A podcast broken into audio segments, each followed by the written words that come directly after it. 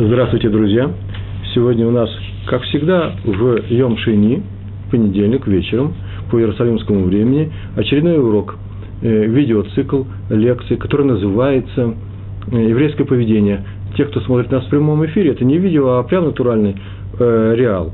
Э, называется сегодняшний урок «Не срами». Это просто такой приказ «Не срами», нельзя срамить других людей э, в, публично.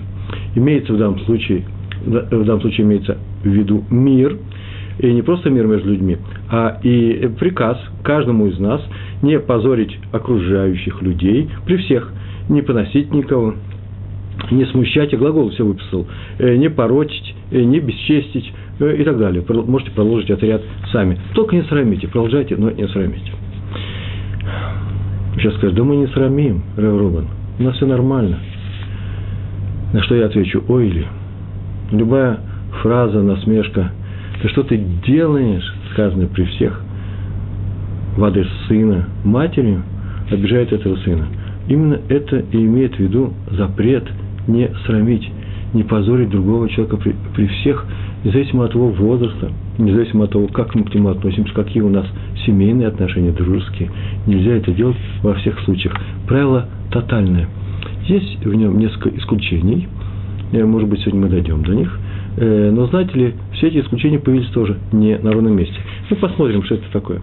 Э, главное, что могу сказать, что это, по-моему, уже третья лекция на эту тему под разным видом, я даже не буду повторять, а может дальше скажу, какие у нас были видеолекции, которые, тему которых мы продолжаем, публичное, публичное поношение человека.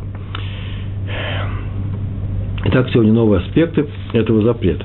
Раздел Шлах в книге Бамидбар – 15 глава, 31 стих, и написано, потому что Слово Всевышнего опорочил. Слово Всевышнего написано «двар Ашем», «давар», «дело», «вещь», нечто, принадлежащее Всевышнему, опорочил. Посмотрите, в 15 главе она вообще очень интересная. Там написано, каким образом будут искупаться прегрешения еврейского народа э, э, при помощи жертвоприношений, приношений жертв в храме, в переносном храме в то время. И начинается все это в этой же главе названный мной, 15 начинается это э, с общей ошибки, когда э, вся кахила, вся община, или весь народ даже, совершит какую-то одну определенную ошибку. В таком случае нужно сделать то-то, то-то и так далее. Сделали они это по э, незнанию, или их ввели в заблуждение их руководители и так далее. А потом, вот здесь как раз 31 не, не 31, с 27 стиха, посмотрите, написано следующее. А если кто нарушит постановление одной из заповедей, и сделает нарушение заповеди Торы нечаянно, без гага, случайно, ну, не зная этого закона или не зная, что сейчас получится, то он должен принести определенную жертву. По-моему, там написано, э, не по-моему, точно, э, коза возраста в один год. И тогда будет он э, искуплена э, будет искуплен он, этот человек. Там написано еще интереснее. Там написано, если душа человека, если душа э, совершит грех, э, то ее нужно, то принесет эта душа, э, или криво написано, принесет эта душа, да-да, так написано, э, жертву, душа приносит жертву. Отсюда многие комментаторы находят, находят повод сказать, что часто очень под словом душа понимается именно человек – э, да так это говорится, такого-то колена, столько-то было душ. Это говорится не о душах, а о людях. Также и здесь, такая-то душа принесет такую-то жертву. Но дальше начинается совершенно удивительная, уникальная, я бы сказал, вещь. Дальше, вот через несколько стихов написано, но если кто-то принесет, э, э, не принесет, если кто-то совершит грех намеренно, нарочно, понимая, что он делает, сознавая свое преступление, проступок – то э, того ожидает э, страшное наказание, жертвы того не принимаются, и мы видим отсюда, что Тора говорит о том, что тому полагается вообще просто несуществование в следующем мире. Ну, написано, написано. Да, отсюда же интересная вещь происходит. Что понимается? Да, и написано, потому что он, как написано там, кибаза, потому что Слово Всевышнего, ки, два, рашем, база потому что он опорочил слово или дело Всевышнего, или какой-то иньян, некоторые, некоторые делают. Так вот, Талмуд, в двух местах мы находим в Талмуде, Сан-Ядрин, 99 лист первой страницы. И в перке, а вот третья глава. Написано следующее. О чем здесь говорится? Об этом сказал Раби Лезер Амудаи. Так он сказал такую фразу, он объяснил этот стих. Что, что здесь понимается под выражением, потому что он слово Всевышнего опорочил и так далее. Всевышнего, э, что не смутил, конечно, э, бесчестил. Так он сказал, из этого стиха мы учим, что нет будущего мира у того, дальше придет перечисление, кто использует жертвоприношение в своих целях, ну, не для нужд храма, жертвоприношение, или вообще что-то храмовое берет себе, или как-то использует.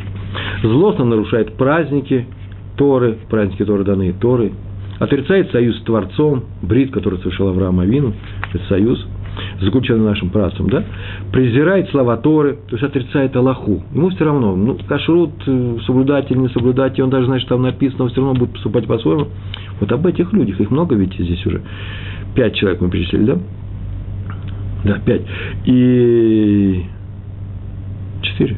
Сейчас будет пятый. И, и у него нет будущего мира.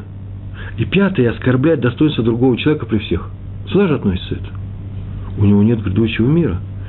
Даже если он сам делает добрые дела. Так написано в Талмуде. Так сказал Раби Леза Амудай.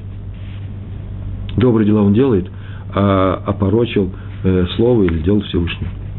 И мы часто видим, встречаем людей, ну, я не знаю, как часто, слово часто здесь можно ли сказать, иногда встречаем людей, которые ревностно, человек ревностно соблюдает заповеди Торы, с болью он видит, что кто-то другой нарушает то или иное ее положение Торы.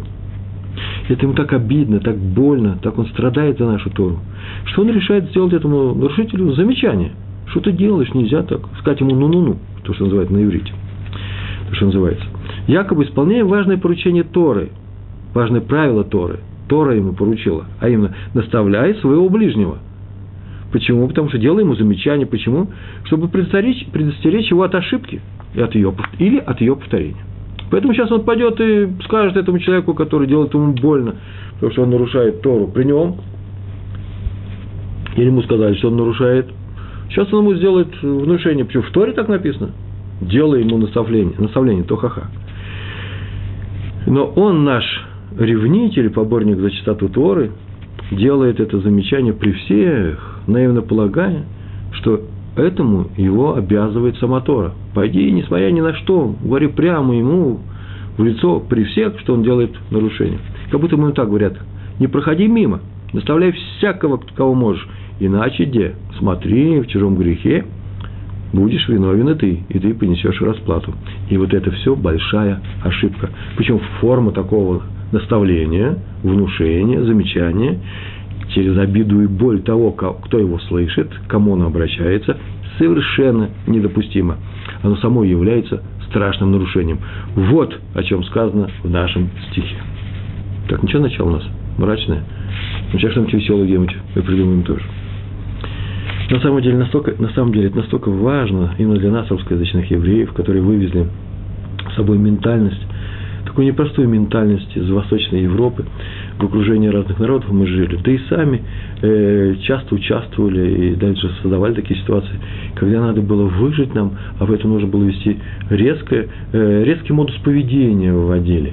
И это осталось у нас через э, советскую, я не побоюсь этого слова сказать, школу, через э, советское образование и воспитание наших же с вами родителей, дедушек, бабушек, вот меня так воспитывали в школе. Э, школа была такая маленькая тюрьма народов, несколько, несколько национальностей, у нас, национальностей сидел у нас в школе, 444 школа, 8 парковой в городе Москва э, которую я закончил в 1965 году.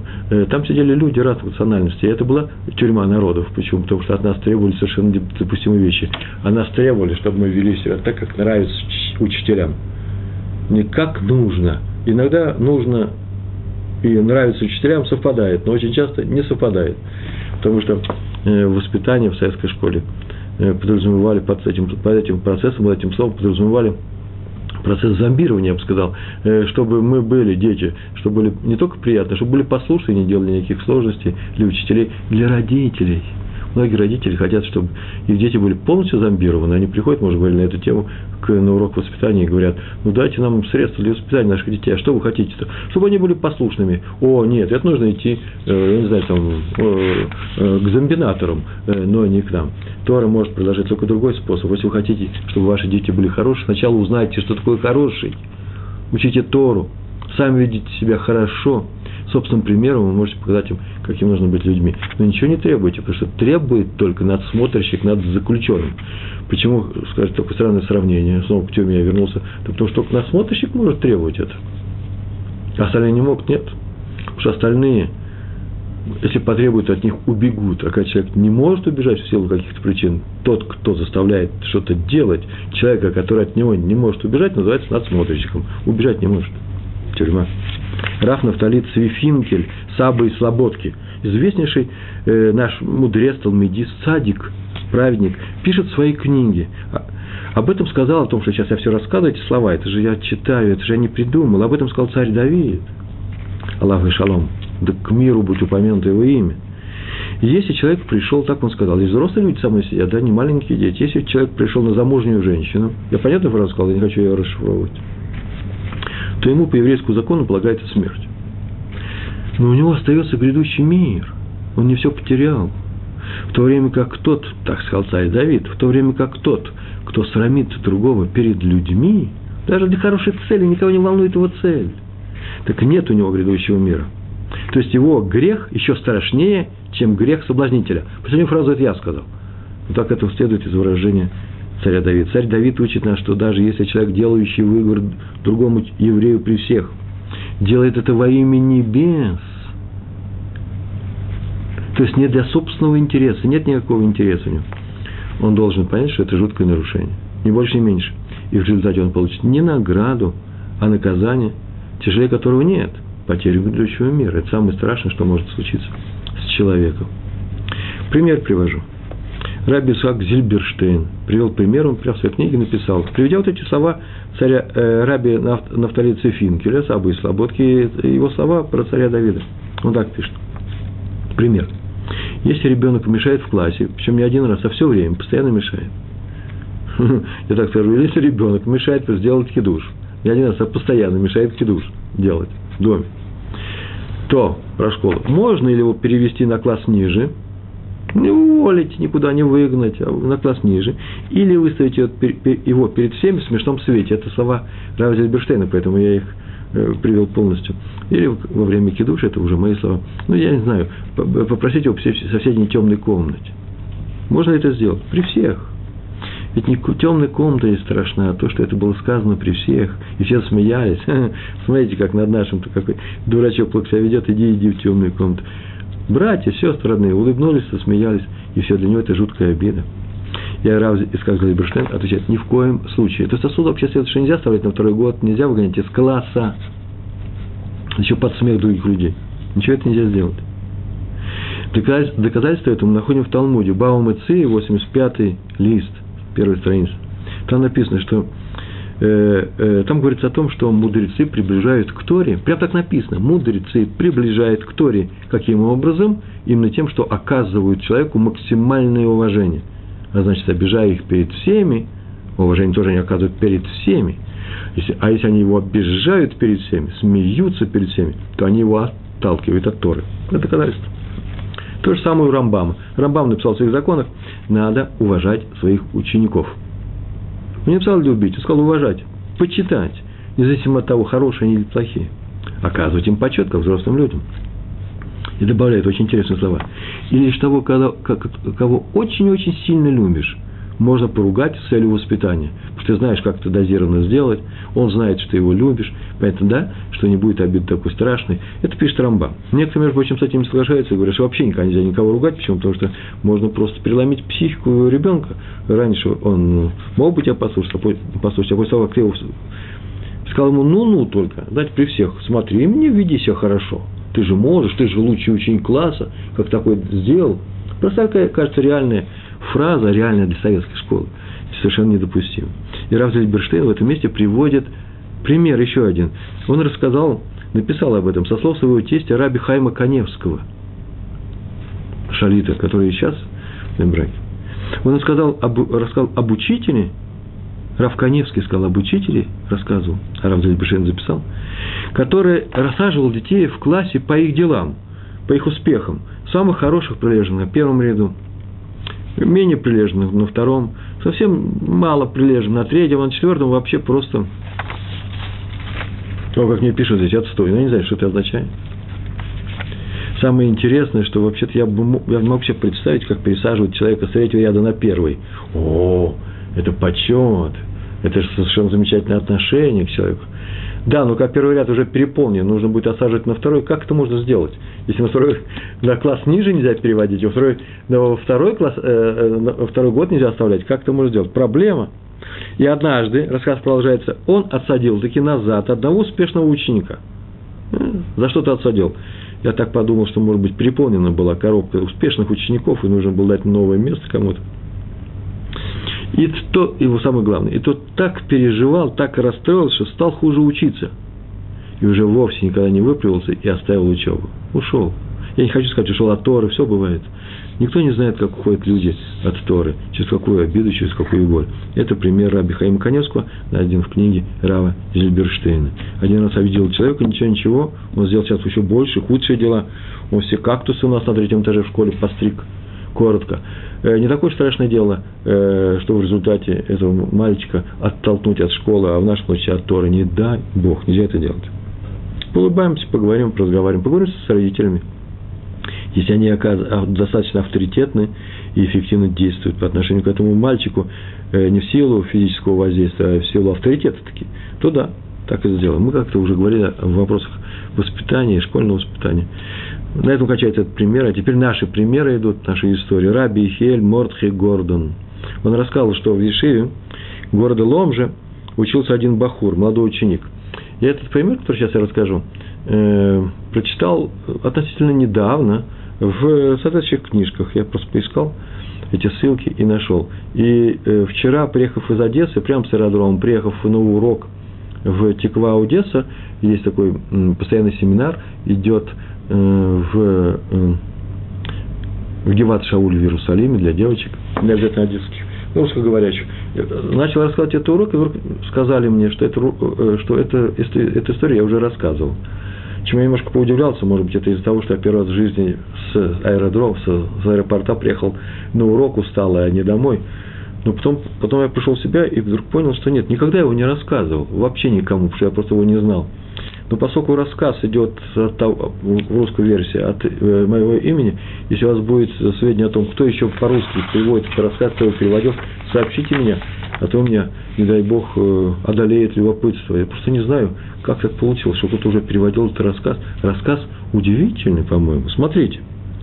У этого молодого Бахура. Бахур – это молодой ученик взрослой Ишивы. У него был ирусин, но это операция перед свадьбой, и потом будет свадьба, потом он будет уже взрослым человеком, э, семейным человеком.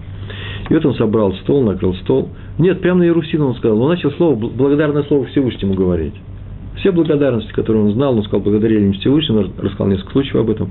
Потом назвал всех, э, кому был особо благодарен, перечислил преподавателей, преподавателей Ешивы, младшие, вот этой старшей Ешивы, своих раввинов, родителей, руководителей. Потом сказал, что особенно он благодарен учителю в Хейдере. Хейдере, где он был маленький мальчик, который учил во втором классе. Это значит вообще лет 6-7. 6-7 лет. Прям сказал при всех. Его спросили, а почему, почему именно этого учителя? И он ответил, что из одного случая, который с ним у него произошел. Учился у них в классе мальчик из богатой семьи, причем богатый, потому что принес однажды золотые часы, город Ломжа. Это, значит, было очень и очень давно, до войны, и до Второй мировой войны принес часы, и все пахли, охали, позавидовали, наверное, дети. Часы, наверное, луковицы, потому золотые часы, не на руке, это сейчас на руке, это же неинтересно, луковица, в кармашек кладется здесь. Курточки. И э, всеми любовались, а на переменке он их положил на стол, потому что вообще-то дети могут взять чужое, но никогда не догадываются, что кто-то может взять чужое. Твое могут взять. Ну, спокойно положил, а пришли с перемены, начали искать их и не нашли, нет этих часов. Э, понятно, что взял один из мальчиков, больше никто с вами не заходил, даже и близко. Что сделал Рэбе? Он попросил детей всех вместе по очереди подходить к нему по одному, и он их ощупывал карманы, просто вот так вот хлопал по кармашкам, и они проходили дальше.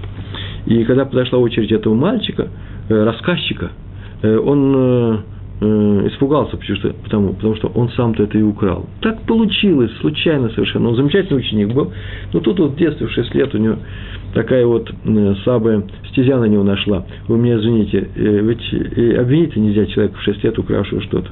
И он нащупал ему в кармане часы, и тот, наверное, решил, что сейчас он умрет от позора, от ужаса. Так он рассказывает уже взрослые годы, а учитель ловко достал их и не, не отделал никаких лишних движений, позвал следующего, кто положил себя в карман, так и дальше продолжал э, хлопать по кармашкам всех этих детей.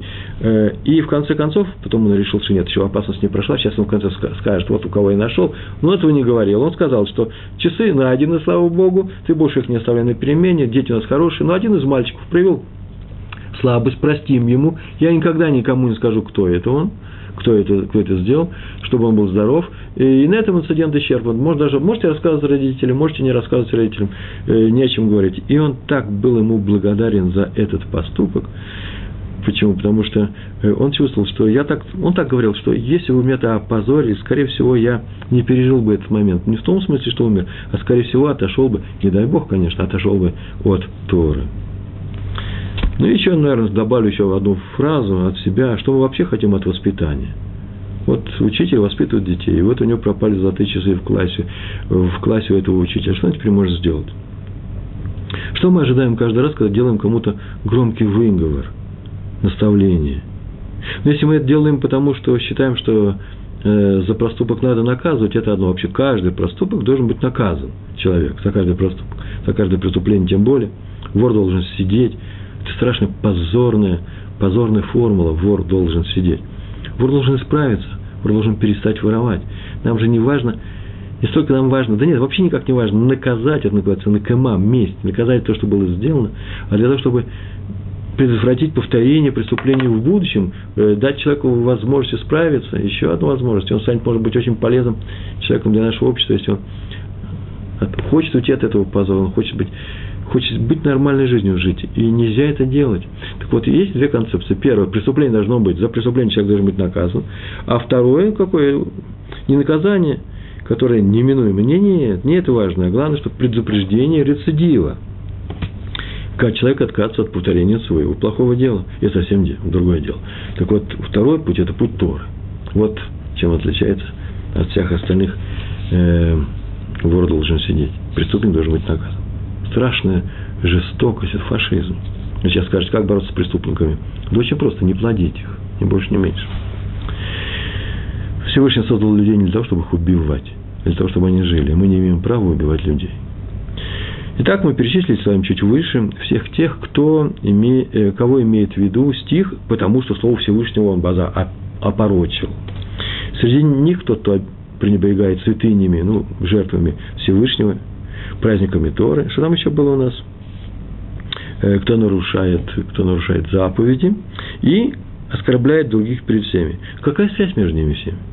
Там жертвы, там заповеди, а тут только обидел человека. А почему я спрашиваю только? Дело-то в том, что есть заповеди между мной и Всевышним, заповеди между мной и другим человеком, заповеди по отношению э, в, в отнош, э, э между людьми, касающиеся отношений между людьми.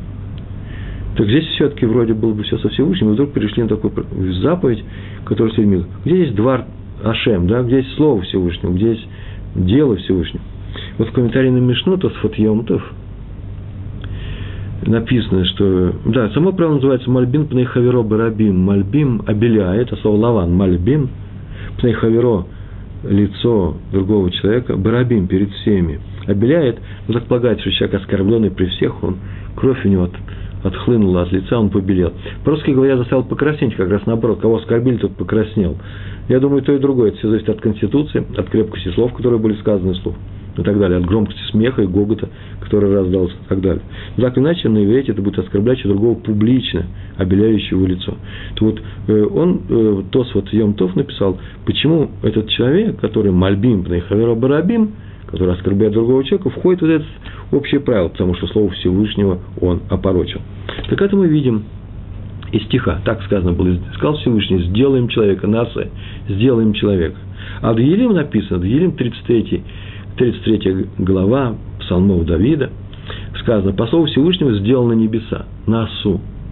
Там сделано на осу человека, здесь на осу. Другой глагол, сделаем человека. Отсюда мы видим, что как сделаем небеса, то есть весь этот мир и законы Торы, так и сам человек сделаны по слову Всевышнего. Значит, позорящий человека, а человек – это дело рук Творца, если так можно сказать, дело рук Творца, в смысле то, что творение Творца, да, он творит и создает нечто, это он творит, то тем самым позоря его творение, позорим его, тот, тот позорит его самого.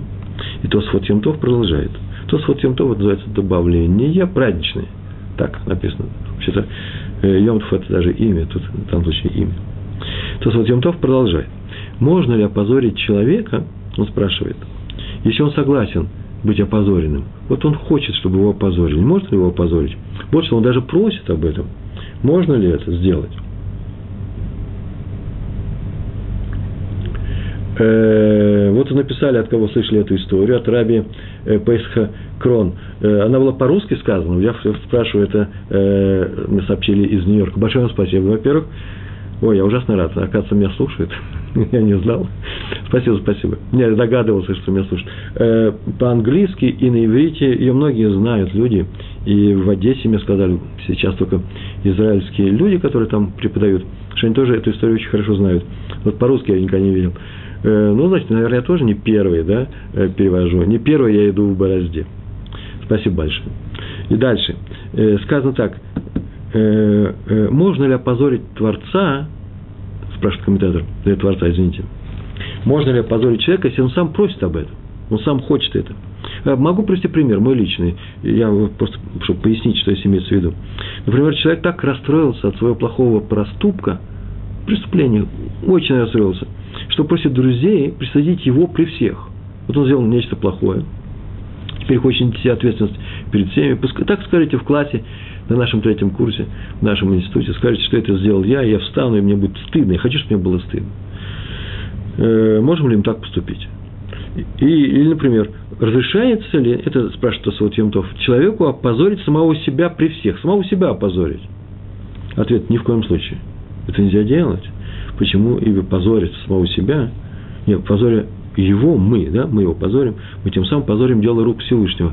А если он позорит самого себя, то тем более он позорит тот образ Всевышнего, который запечатлен в нем, он сделан по образу Всевышнего. И этого нельзя делать. И этот закон еще мы учим из другого стихотора в книге, в той же книге Бамидба, предыдущей, предыдущая глава, 14 стих, посмотрите, 30, 14 глава, 37 стих – там написано про разведчиков Мераглим, разведчики, которые пошли в страну и узнать, чтобы выведать, да, можно ли входить в эту страну. То пришли и сказали про нее деба. Деба – это нехорошие слова, наговор о том, что страна страшная, поедает своих жителей. Там так было сказано, это длинные э, года, и Мидраш об этом рассказано. Так или иначе, они сказали, что входить нельзя. Почему-то они так сказали. Известно почему. Написано об этом много и на нашем сайте Толдотру, в статьях и в прочих постах. И написано так в этом 37 стихе. И умерли эти люди, разнесшие злую хулу о стране. От чего? От эпидемии перед Всевышним. Перед Всевышним. Они умерли перед Всевышним. От того, что они вынесли хулу перед Всевышним. От эпидемии. Не от эпидемии от Всевышним, да? От, перед Всевышним. А умерли перед ним. Мудрецы говорят. Отсюда делал магический вывод. Следующий. Если Всевышний строго наказал их за то, что они поносили землю, страну, Эрцестроиль, будущее Эрцестрой, это была Эрцканан, страну, которая землю не поносили, не имеет рта, лица, не, не испытывает чувство стыда, она, ей все равно, эта страна не живое, когда его поносят, то тем более нельзя поносить человека, который все это, у него и рот есть ответить, и э, чувство есть, и лицо, которое белеет.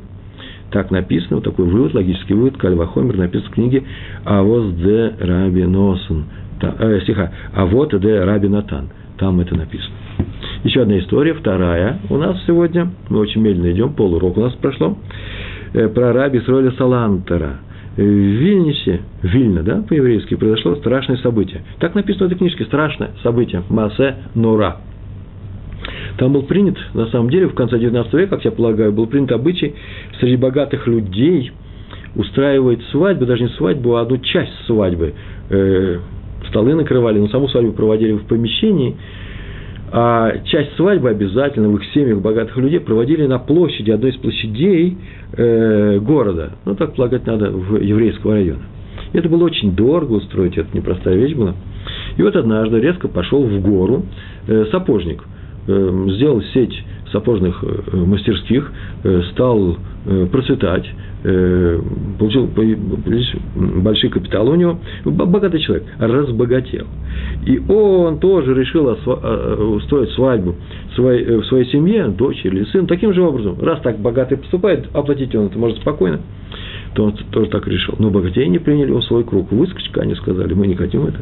И так они говорили про себя, наверное. И вот когда сапожник это устроил большое шествие с факелами, красивыми в одежде, шли на эту площадь, чтобы там сесть за столы, говорить хорошие вещи красивые, петь, а потом пойти на свадьбу уже. Он шел со своими родственниками, своими собственными и с новыми родственниками, с женихом, невестой. Мехутоним называются родственники, да, родители. И один богач встретил на улице, посмотрел, богатый человек – и вместо того, чтобы сказать Мазалтов, и тот был рад бы ответить, конечно, и вам большого счастья, он вдруг задрал ногу, показал им свою обувь, подошву, и говорит, сколько стоит починить вот эту вот обувь при всех. Я даже не знаю, как его там побили, не побили, или наоборот все рассмеялись, не знаю. История продолжается. Когда Раби Исраиль Салантер об этом услышал, он сказал следующее – это интересные слова все-таки. Это я так люблю слова наших рабоним, наших мудрецов. Там на небе, он сказал, в, в раю, ну, называется Ган Эден, пребывают все умершие воспитатели нашего народа.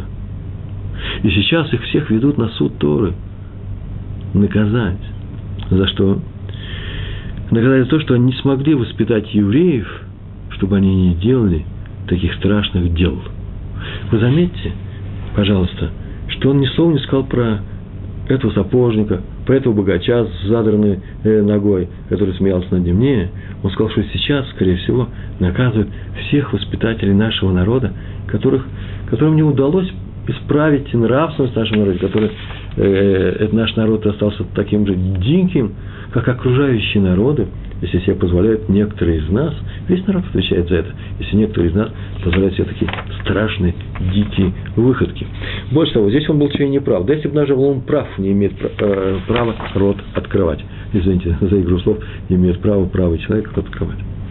Кто оскорбляет публично человека, то тем, тем самым он оскорбляет Творца. Такое правило сегодня. Ибо написано, по образу, подобию он сотворил человека. Поносить человека – это то же самое, что поносить творение Всевышнего, а значит и его самого. Отсюда видим, что нарушив этот запрет, преступник нарушает не только запрет из класса тех, что между людьми, но и запрет из класса тех, что между человеком и Творцом. Вот почему этот случай подверстан ко всем тем случаям, которые входят в наш стих, с которым мы начали сегодняшний урок, а именно потому, что он Слово Всевышнего позорит. Тот, кто позорит человека, тот позорит Слово Всевышнего перед всеми. В одной Ишиве дети смеялись над мальчиком, который заикался и имел прочие дефекты речи. Не умел произносить там несколько звуков, смешно говорил, было у него какие-то, были какие-то у физические сложности. И тот плакал, и расстраивался. Ну, а дети смеялись, они немножко жестокие, они ведь ничего, в принципе, не говорят, это же смеяться, это же не издеваться. А Раби Шлома Залман Ойербах, который курировал всю эту сеть детских, детских ешив-интернатов, детских, где были случаи, социальные случаи и э, физическими дефектами дети были. Мы уже как-то говорили на, одном из, на одних из первых уроков об этом. Он э, создал такую систему, сам создал. Он спросил, приехал туда, вы мальчиком, пожалуйста, скорее всего. А почему, так, вы, почему так делаете? Он спросил. Почему вы смеетесь над ним? Ведь запрещено. Они говорят, знаем, знаем. Но мы не можем удержаться от смеха. Но нельзя же запретить человеку смеяться, когда смешно. Смех нас душит. А что теперь делать? А Раф ему говорит, ну, раз вас душит смех, то будьте задушены, душитесь, умирайте, но нельзя смеяться. Погибайте, а нельзя смеяться. Так он сказал. Жесток? Жесток, конечно. Но же они сами сказали, нас же душит смех. Это не объяснение. Это я не мог сдержаться. Сдержись. Ты не мог сдержаться, чтобы не опозорить другого человека, чтобы не смеяться над ним. Смех очень часто ранит больше, язвительный смех. Знаете, бывает страдательный смех. Бывает смех ироничный даже, ранит больше, чем злое слово, окрик, оскорбление и так далее. Это мы знаем. Особенно с детьми это Э, страшно, это страшная вещь. Поэтому этим, между прочим, пользуются э, юмористы. Они же ведь, что они делают? Над явлением, которое кажется им постыдом. И я сам это делал, и писал филитоны, э, высмеиваем это явление. Но если явление социальное можно высмеивать, то людей-то это как раз можно и ошибиться. В принципе, есть разрешение высмеивать тех, кто, что, кто выступает против Тора или против евреев и так далее, кто выступает против людей, э, смейтесь над Гитлером. Над Гитлером лучше смеяться, чем его проклинать. Э, Гитлер это бесит всегда. Заметьте, любого Гитлера, каким бы он ни был, маленького Гитлера, большого, э, нас, например, не выпускал в свое время, я сидел, я просидел в отказе 9 лет, нас не выпускали из России, и уже было невыгодно самой России не выпускать отказников. Это вот самая настоящая гитлеровская тюрьма была. И меня не интересует, э, какие хорошие люди, э, э, придя к власти в Советском Союзе, разобрали по кусочкам Советский Союз, тем более, тем, дав, тем самым дав свободу советскому народу. Меня совершенно не интересует, если эти люди не выпускали меня. Самые настоящие Гитлеры, независимо от того, есть у них пятна на лбу или нет. Я не запамятный, я просто памятный. Этого нельзя делать. Тот, кто смеется над другими людьми, тот, кто над ними издевается, тот, кто их порочит, я возвращаюсь к нашей теме. Вот что-то меня вдруг в политику понесло. Все оставили. Так вот, тот, кто смеется над другими людьми, поступает хуже Гитлера. Смеяться можно над Гитлером. От имени одного из мудрецов, так написано было, прям так написано, один из мудрецов сказал, что надо подчеркивать уважение к бедному человеку, когда даешь ему цдаку. Это понятно, чтобы тому не было стыдно ее принять подчеркнуто, уважительно ему отнестись нужно. Рабин Атанцу Финкель сказал, что он возражает против этого правила. Он говорит, что не только в тот момент, когда ты даешь ему цдаку, а во все время. Ибо бедняк, как любой человек, создан по подобию Всевышнего, а раз так, то, э, то его нужно уважительно к нему относиться все время. Если ты к нему уважительно никак не относишься, и только во время подачки, извините, во время задаки, да, называешь, начинаешь улыбаться, привечать его, то она будет выглядеть как подачка – Почему? Значит, ты сейчас играешь что-то. В обычное же время так никуда не относится. Кроме того, того же, тоже, того же самого требует правил полюби своего ближнего, как самого себя. Там не говорится, не говорится люби, когда ты ему помогаешь, выступаешь, что там еще делаешь э, и так далее. А всегда его люби. Рассказывает, что когда известно равин Раби Эйшель, Эйшель, так его фамилия была, собралась, собрался в молодости жениться, с ним произошел такой случай. Это тоже был в Литве, не в Израиле. Это была суббота жениха, Шаббат Хатам э, э, э, и Шаббат Хатан, это было перед свадьбой. Знаете, когда делают уфуф, кидают конфет, его вызывают к Торе, Алия, к Торе его вызывает. И он снял, ему сняли комнату рядом с домом будущего тестя. Наверное, был богатый человек. Повторяю, это был богатый человек. Вот туда не написал, я помню, как это был богатый человек. А он был известным знаток Торы. И это было рядом с синагогой, где собирались вызвать его к Торе накануне свадьбы.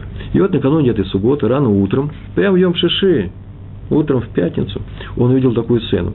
Во дворе невесты на столах э, делали лапшу. Я так полагаю, для кугеля. Кугель это вообще-то из лапши делают.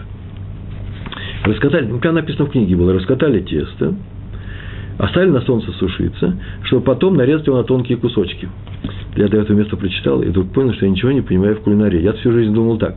Раскатывают тесто тон, тонким слоем, потом режут его, а потом вот это сушат. Но в этой книге было написано вот именно в таком порядке. Так что или он прав, или он не прав. Не знаю.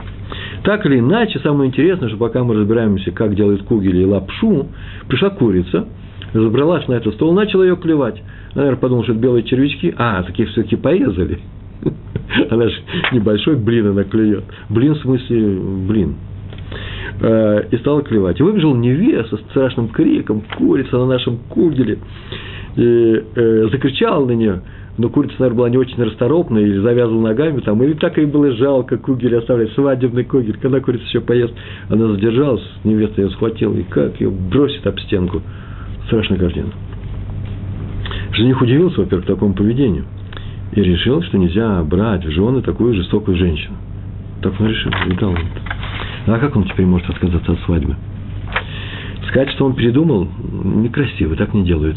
Надо объяснить причину. А если рассказать об этом случае, объяснить причину, то значит опозорить девушку при всех. Это называется всем рассказать, что она жестокий человек. Мне тут обязательно должен был бы быть задан вопрос, я даже знаю, кто из моих учеников в разных моих группах спросил бы, ну, может быть, Может быть, надо было бы ее опозорить при всех, чтобы все знали, что она жестока, потому что теперь она достанется другому человеку совершенно, совершенно нечаянно, он здесь не виноват. Надо предупредить всех. А вот это я говорю, этого не надо делать. Это я от себя сейчас говорю, не будьте судьей. Всевышний знает, как, что, кому, о чем рассказать. Не участвуйте вы в травле людей. Даже если вы считаете, что об этом нужно объявить. Во-первых, еще кто, кто сказал, что нужно об этом объявлять. Может, она сделала это шоу. В общем, не знаю. Так или иначе, он решил, что нужно что-то делать, чтобы ее не опозорить. И он тут же вышел в синагогу, и он шиши утром уже отмолились шахрис, там никого не было перед субботой, и начал скрывать кассу за задакой. И вообще скрыть-то несложно. Скрыл ножиком, взял деньги и вышел. Он уж очень долго вскрывал, пока кто-то не пришел, вдруг увидали, что сидит человек оглядывается и кассу с задакой вскрывает. Закричал, поймали вора, синагогальный вор, у нас деньги уже пропадали, его схватили, с позором прогнали. И он так избежал свадьбы на, свадьбы на этой девушке, он избежал ценой собственного позора, но не ее позора. Это мы, между прочим, учим из поступка Тамар, да, это об этом мы говорили раньше, как говорили на эту тему, которая лучше сказал, что лучше пойти, так скажем, наши мудрецы о Тамар, лучше пойти в печь, чем обелить и другой перед всеми, чем опозорить его. Это тот случай, когда она была беременна, ее ввели на казнь. Э, тонкость я упускаю, и ей нужно было просто взять и сказать, что беременная она от своего свек, свекра, свекра, свекра Иуды, э, и поэтому все законно, но она боялась это, э, придать его позор, потому что как же так, даже в таком случае это нельзя было делать, хоть это и закона. И она согласилась идти на казнь, но только его не позорить. Это мы уже проходили, знаем. Мне, правда, не очень понятно, почему надо позорить самого себя, было в этом случае. Пойти в печь – это совсем не позорить себя. Это дать себя повести в печь. Но не позорить себя. Ведь сказано, что мы сделаны по образу подобию Всевышнего, поэтому нельзя позорить этот образ в самом себе. Почему же тогда он пошел и опозорил себя перед всеми, скрывая закон? Это первый рассказ, первый вопрос. Хотя, с другой стороны, есть множество рассказов о том, как многие брали... И у меня целые рассказы есть из Талмуда на эту тему в моем блоге. Сейчас несколько раз я рассказывал, как наши мудрецы шли на собственный позор, спасая честь другого. В общем, нужно посмотреть об этом в наших видеоуроках, которые были раньше. Один называется «Достоинство других людей», а второй называется «Публичное оскорбление». Там, наверное, я об этом рассказывал.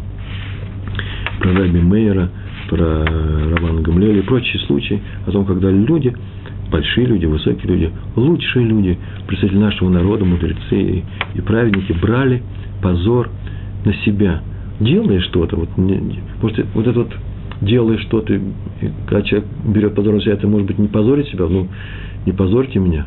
Я не знаю, в общем, здесь нужно специальный юн называется, специальное расследование. Ну, отступление от темы, как самому терпеть обиду и позор. Это из нашего урока терпеть обиду, как я рассказывал на эту тему. Мне это очень нравилось, как можно терпеть обиду, но только не ответить ударом на удар. Раби Мендель из промыш, промышлян, из промышлены, э, никак не могу проверить, между прочим, как это называлось или называется э, это место. Э, хасидский адмор, адмор хасидов, квадриль адмор хасидов, однажды созвал хасидов на трапезу благодарности, мы уже говорили, сюда Удая, и он говорил хорошие слова там, благодарность за чудо, обычно устраивают такую трапезу, спасение, например, от врагов, в какой-то случае, да, выздоровление от смертельной опасности, ну или после, после операции, а, опасной операции. Так вот, его спросили, за что он благодарит Творца. И он сказал такую фразу. Такой случай очень удивительный. Раби Мендель сказал, что он сказал, меня сегодня утром публично оскорбили. Я сказал, разве это причина для трапезы? То есть причина для благодарности Всевышнему? А он ответил, мне, мне понравился этот ответ. Я второй раз его здесь рассказываю, ответил, еще какая причина?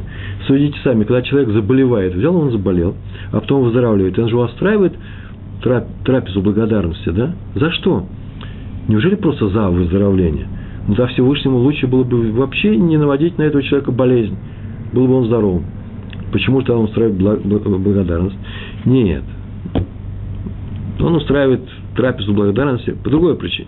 Смотрите, зачем пришла болезнь? Вообще, почему она пришла? Как любое страдание, она пришла потому, чтобы, затем, чтобы человек искупил какую-то свою вину, какие-то свои грехи, какой-то свой проступок или ряд проступков. То есть сама болезнь – это что? Это акт проявления любви Всевышнего к данному человеку. Он дал ему болезнь, тяжелый случай, для того, чтобы тот исправился, и болезнь пройдет, И он человек исправился, ни больше, ни меньше. И как все равно, ну-ну-ну, сказать ребенку, смотри, плохо будет, и он, может быть, переживать. Но скажите ему наедине, как маленькая болезнь, но не перед всеми. Так, так то же самое с позором. Он пришел, чтобы доставить человеку страдания. Вот для чего позор пришел. Всевышний разрешил. То есть позор в данном случае выступает в роли чего? Тяжелой болезни. Какова болезнь тяжелой э, цель, задача? Чтобы человек исправился. И позор это делает, чтобы человек исправился. Вместо болезни пришел позор. Значит, позор, который наносят нам другие люди, избавляет нас от болезней. Мы бы должны были бы заболеть, чтобы очиститься. Правильно, да?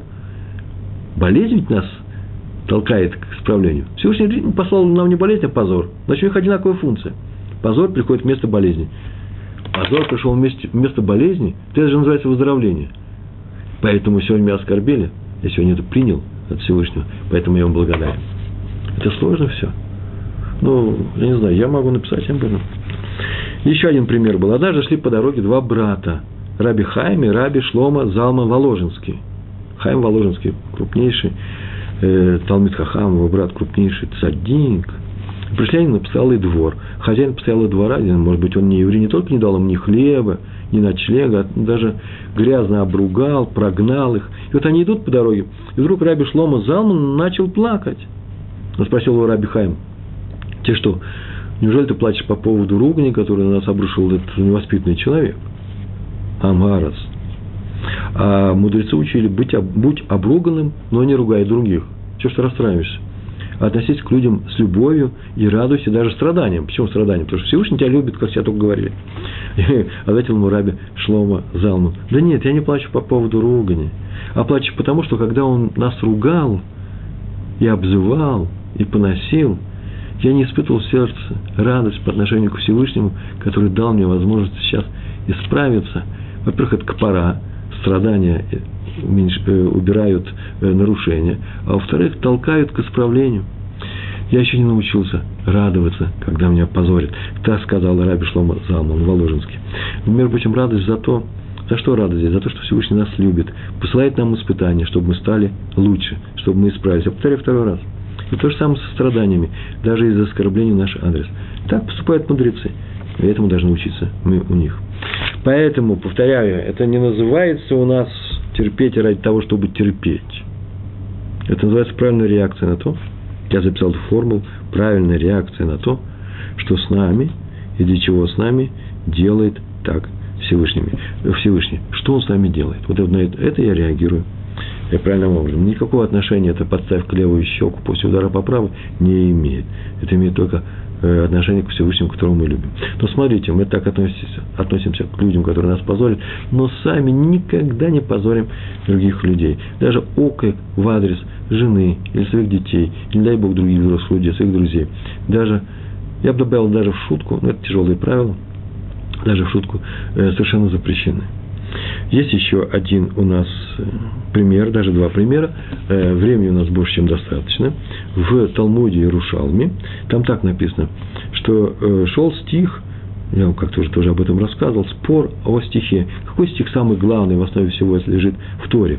Если вы помните, пришел однажды один человек, и одноногий, надо полагать, и сказал, пока он стоит на одной ноге, то он хотел бы узнать, от Илеля, великого мудреца, всю Тору. Я сейчас говорю одноногий, а в то же время будет, пока он стоит на одной ноге. Но он стоял, стоял на одной ноге, потом устал, устал и решил сесть.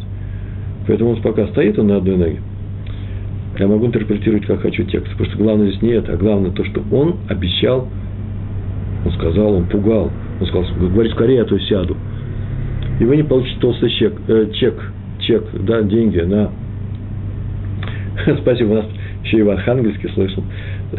Нормально. Э, и э, вот, как нельзя смотреть на экран. Тут же я и сбился. Э, сейчас по, по ходу дела мы вспомним. И он сказал о том, что говорит, говори мне скорее, что главное в Торе. И было сказано, не делай то другим, что тебе самому противно. Что не хочешь, чтобы делали тебе, а теперь иди учи всю Тору. Это получается, что все, все содержание Тора он сказал. Нет, он сказал о том, каково содержание. А теперь возникает вопрос, а какой стих говорит в Торе об этом? Какой стих главнее всего? Какой стих, из которого все исходит? В нескольких местах это сказано, э, я это видал в Масахат Макот, по-моему, Таркате Макот, в Ярушалме написано о том, что был спор. Раби Акива сказал, вы авто для Райха Камоха, и полюби ближнего, как самого себя. Ну, как интересно, у нас в Нью-Йорке и в Архангельске. Как вы там в субботу отправляетесь? Я сейчас был в Одессе, так поздно все это начинается и кончается, а в Архангельске. Я был в Архангельске, хороший город. До соблюдения своего. Э, авто Лерейха Камоха. Э, люби ближнего как самого себя. Это главный стих Торы, так сказал Раби Акива. А Бен Азай, и мудрецы согласились с Бен Азаем, он так сказал, Зе Сейфер Талдот Адам. Это книга происхождения человека. Книга происхождения человека, его биография, с чего начинается? Сделан Всевышним по образу Всевышнего. Первая строчка. Вот это самое главное. Вроде бы это одно и то же. Любив э, людей, и поэтому все стоит на любви. А второе, люби людей, потому что Всевышний любит людей, потому что Всевышний создал э, человека по своему образу. Какая между ними разница? В чем спор? А разница между ними именно в том случае, о котором мы говорили. О том человеке, который хочет, чтобы его опозорили. По первому случаю люби другого, как самого себя. Если он тебя попросил опозорить его при всех, чтобы другим была наука, чтобы ему была наука, и он сам просит. Я его люблю, я его опозорю. Мы-то знаем, что он не страдает. И будет страдать не от моего позора, по крайней мере. А по второму, из-за того, что Всевышний вложил свой образ внутрь человека, целым и этого нельзя делать, ибо по образу Всевышнего создан человек. Вот вся разница между этими двумя, э, двумя позициями в этом споре. У нас с вами осталось еще 8 минут. Раби, э, Рави Дов Вайнфельд, Адморис Чебани. Ой, я так люблю всегда рассказывать про этого равина. И каждый раз, когда вижу примеры из его жизни, случаи из жизни, я с удовольствием читаю. Я еще не помню, чтобы я увидел, однажды произошло, или однажды сказал Рэба из Чебани, и чтобы я не читал до конца. Так вот, он рассказал про раба Равина Хаима Элазара Вайса. Видно, все, скорее всего, второй раз читает своего учителя. К нему пришел на урок однажды странный человек. Пришел со стороны, никто его не знает, он такой не знает, его не знают, незнакомый. И сходу вступил в обсуждение урока, стал делать неуместное совершенно замечание, задавать не самые умные вопросы, перебивал всех, Равину делал всякие замечания, поучал его.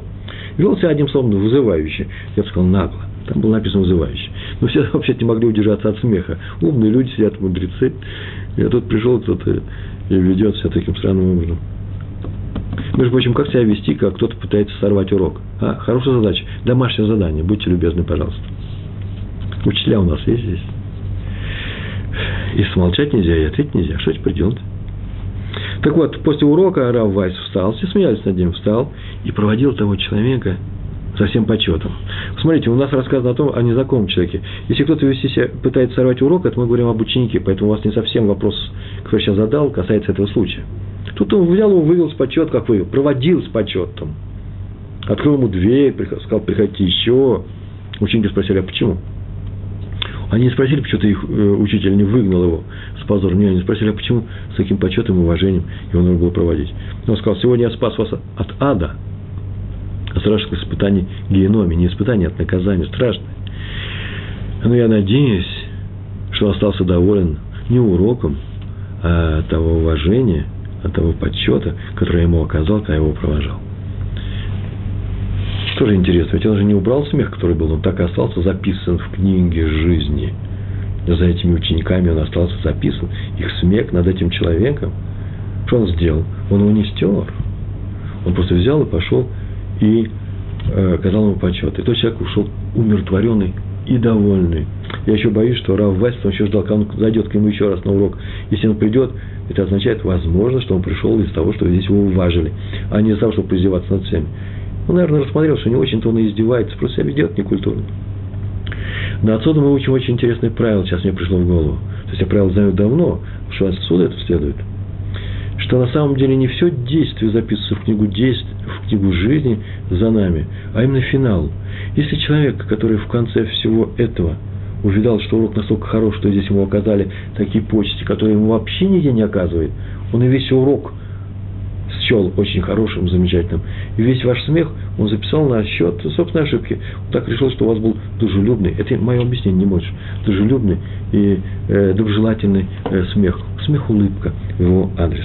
Так это я, по крайней мере, прочел из поступка раби Хайма Лазара Вайса, о чем он сказал Рав Дон, э, э, Дов Вайнфильд, э, Добш его еще зовут, да, автор из Чебы. И еще один случай про урок Раби Мейер Шапира из Люблина. Вел урок, и все были им довольны. Э, он приводил э, цитаты из Талмуда, урок был талмудический, и он там рассказывал хидушим. Хидуш – это нечто новое, то, чего и в книгах не прочтете, а этот человек – это собственное его открытие э, было сказано – Э, сейчас только вы первый, ты это слышал, все были ужасно довольны, все было замечательно. Он сказал, и вот еще какой хидуш на эту тему, если его привел. И потом встал один человек и сказал вслух громко, это вообще-то, говорит, не ваш хидуш, это я знаю. Это я прочитал в книге, написано великим талмудистом Мальбим. Мальбим, там я это прочитал, страница такая-то. И Раф Шапира, у него даже мускула на лице не дрогнула. Он принял это. Раф Шапир э, был такой великий праведник. Раз Мальбим, значит Мальбим. А после урока подошел, он к нему еще раз сказал, ну как я, я же был прав, хотя приведу. Это ваше место, вы принесли эту книгу, вы, Раф Шапир, ошиблись. Раф Шапир сказал, можешь приводить, можешь не приводить, никого уже не было. Он сказал, ну это не Мальбим, это Мальбин. Мальбин, это значит, обелил лицо перед всеми. Ты хотел обидеть человека. В следующий раз, сын мой, постерегись. Это мой же комментарий на эту тему. То есть э, не надо проходить мимо нарушений. Никто не просил проходить мимо нарушений. Если один человек позорит кого-то или хотя бы тебя самого, а другого тем более, то, может быть, подойти к нему после уроков и спросить, почему ты это сделал со или почему ты сделал с этим человеком. Или самому э, подойти и извиниться. Мы же извиниться перед всеми. Сейчас мы э, оскорбили не только этого человека, тот, кто это сделал, он оскорбил образы Всевышнего, образ Всевышнего во всех этих людях. Часто же бывает, но заметили, как часто бывает, как больно и стыдно, как кто-то обидит кого-то, а ты в этом просто присутствовал. И не потому, что стыдно, что ты не мог его защитить. Нет, даже не можешь. Очень часто э, стыдно просто с другого человека. Как же можно поступать? Почему стыдно? Наши мудрецы говорят это о том, что у, во мне там есть образ Всевышнего, который просто плачет. Яцертов называется хорошее влечение э, к добру. Плачет моя душа сейчас, плачет, э, когда она видит, как один человек поносит другого. Этого никогда нельзя делать. И если кто-то сочтет и скажет, что подумает, что урок у нас неважный, что я говорю кот в пустоту, оказывается, нет, не в пустоту много, многие люди меня слушают. Нет, нет, я больше обращаюсь к каждой семье, к каждому еврею, который имеет отношение с другими людьми, который эмоционально горячим. Сейчас так скажете. Но некоторые люди громко ругаются с другими, неудобно, мы с ним не вонимся, а другие люди тихие. Можно и пошипеть, очень тихо пошипеть против кого-то, что-то. Очень даже вслух, так что кто-то еще услышит. Это общая наша беда. Я боюсь, что это наша общая беда. И от нее нужно лечиться. Каким образом? Не лечить других людей. Еще тем более при, при людях. Извините за игру слов. А лечить самого себя это в какой-то, в какой-то степени это присуще всем нам. Хотим или не хотим, повторяю, храм будет восстановлен только когда мы будем любить без причины. Любить, просто любить, нам к этому, нас к этому призывает сама Тора. А без причины любить нам придется, мы вынуждены всех евреев, несмотря на то, что они делают – даже если им нужно сделать замечание. Сделаем замечание им потихоньку, сделаем замечание, если уверены, что умеем их делать. Сделаем замечание, если знаем, что на самом деле произошла, произошла ошибка. Сделаем замечание, ведь я перечисляю все пункты, только если мы знаем, что он прислушается к нашему голосу. То есть мы авторитетны, достаточно авторитетны в его глазах, для этого нам придется э, много дел для своего авторитета, то есть быть хорошими людьми. Видите, у нас необходимость быть хорошими людьми. Нам запрещено быть нехорошими людьми. И только тогда у нас будет беспричинная любовь, когда мы любим даже тех людей, которые первоначально нам казалось были недостойны любви. На этом я заканчиваю свой урок. Большое вам спасибо. Всего хорошего. Будем любить друг друга. Но мы уже и любим друг друга. Привет Архангельску и, и, э, и также э, Нью-Йорку. Большое спасибо. Всего хорошего. Шалом, шалом.